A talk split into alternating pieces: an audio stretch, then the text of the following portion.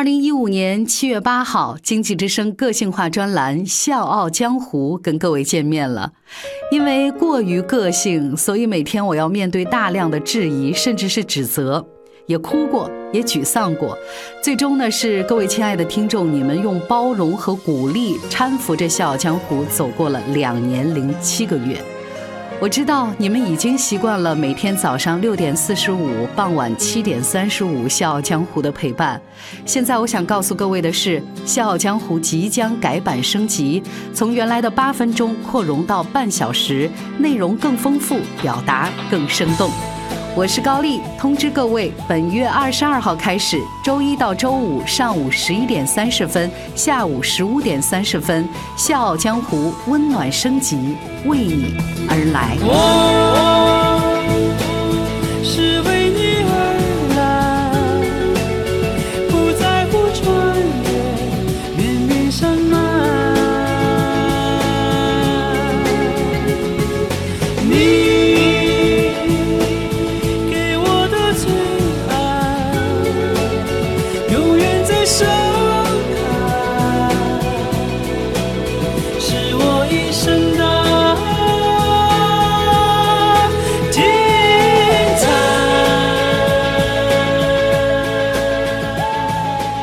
下是《笑傲江湖》精品回顾，愿得一人心。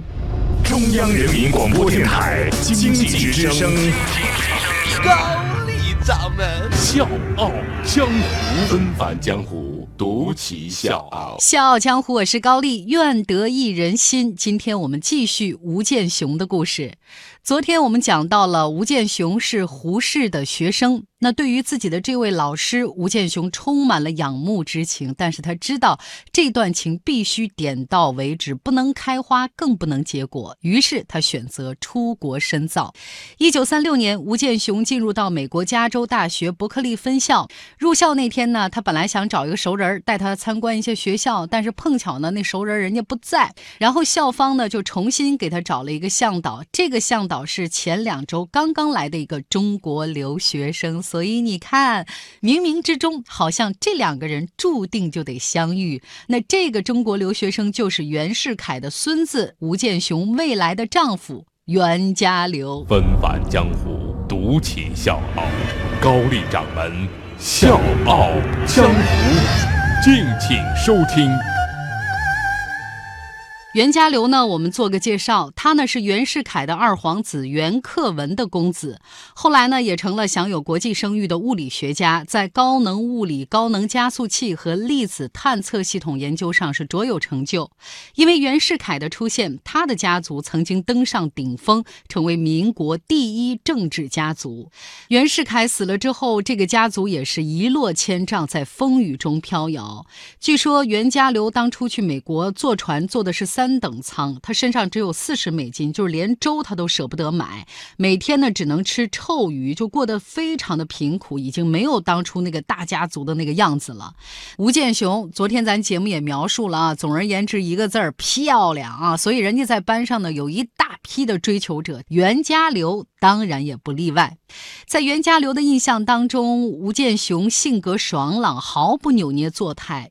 吴建雄呢，并不是一个言行高放的女孩，在他沉潜慎言的行为之下，有着一颗炽热的心，对人生、对未来、对自己和爱情，他都是充满了憧憬，而且期许很高。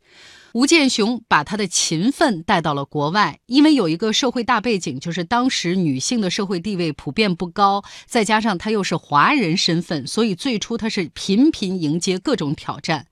为了在实验室当中省出时间，他一天三顿吃的就是面包和牛奶。做实验呢，经常一站就是一整天，中间呢好几次都晕过去过。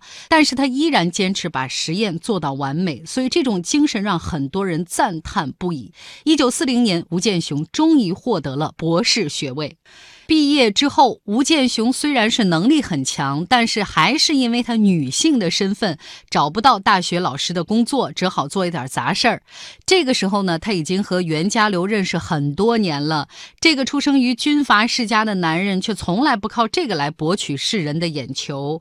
袁家骝很聪明，但是呢，他又老实巴交的，为人处事呢爱走正道，从来不投机取巧。他呢，恰恰是吴建雄生活当中最值得依赖。爱的男人，可是。他们的爱情并不顺利。刚开始呢，吴建雄只是把这个男人当作是自己的朋友，因为身在异国他乡，有同胞陪伴，呃，一定是一件非常值得欣慰的事情。后来呢，袁家流离开加州大学之后呢，吴建雄也跟别人相处过。这个在袁家流看来那都不是事儿，他就说了，吴建雄在婚前多一点选择，多一点考虑是好的。他在结婚之前做任何选择都是正常的。那在这个期间呢？这两个人也始终保持书信联络。吴建雄后来才发现，最好的其实早就在眼前了。所以，一九四二年，他们终于修成正果，成为上世纪华人当中最知名的一对伉俪。当时在加州理工学院求学，担任中国同学会会长的钱学森，还特意为这两个人的婚礼拍摄了一部小电影。吴建雄呢是一个聪明的女人，她从不轻易做选择，而一旦做出选择，她就选择最适合自己的。她和袁家流婚后的日子过得简单又快乐。他们在生活当中相濡以沫，在工作当中相互扶持，在共同生活中，我对家流了解得更为透彻。他在沉重工作当中显现出的奉献和爱，赢得了我的尊重和仰慕。我们狂热的相爱着，所以你能想象吗？这是吴建雄说出来的话。他是一个非常低调的人，但是他会经常在外人面前夸耀说：“我有一个非常体谅我的丈夫，他呢也是一个物理学家。我想，如果可以让他回到他的工作当中不受打扰，那他一定比任何一件事情都高兴。”一九三七年二月，纳粹德国开始执行铀计划。一九四一年末，珍珠港事件之后，美国参加了二次大战，与纳粹德国宣战。一些美国科学家就提议要先于纳粹德国制造出原子弹。美国陆军部在一九四二年的六月开始实施利用核裂变反应来研制原子弹的计划，也称作曼哈顿计划。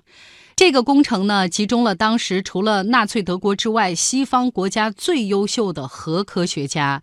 一九四四年，吴健雄以一个外籍女科学家的身份，受到老师劳伦斯·奥本海默的邀请，参与到美国绝密的曼哈顿计划当中，成为参与这个绝密计划唯一的华人女物理学家。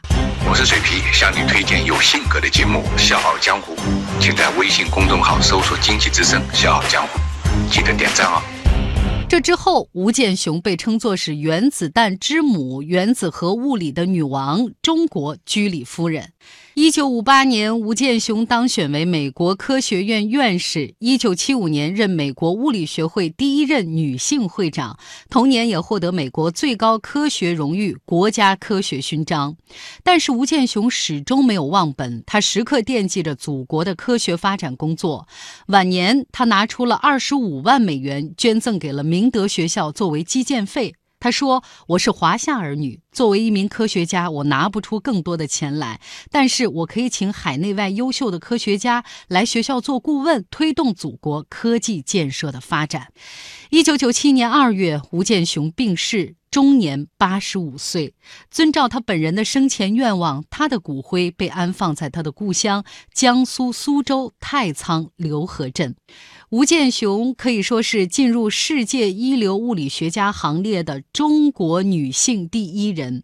一九九零年，国际编号为二七五二号的小行星被命名为吴健雄星。作为一个女子，吴建雄充满荣光的一生，就像她名字的含义：不让须眉，击剑为雄。吴建雄值得我们记住，更值得我们尊敬。小江湖是高丽，祝你周末愉快，下周见。好像呼吸一样，那么自然，不需要换算。所以我们相遇在这季节，绝不是偶然。仿佛候鸟一样飞过大地，穿越海洋，原来所有情节仔细回想都是种胡。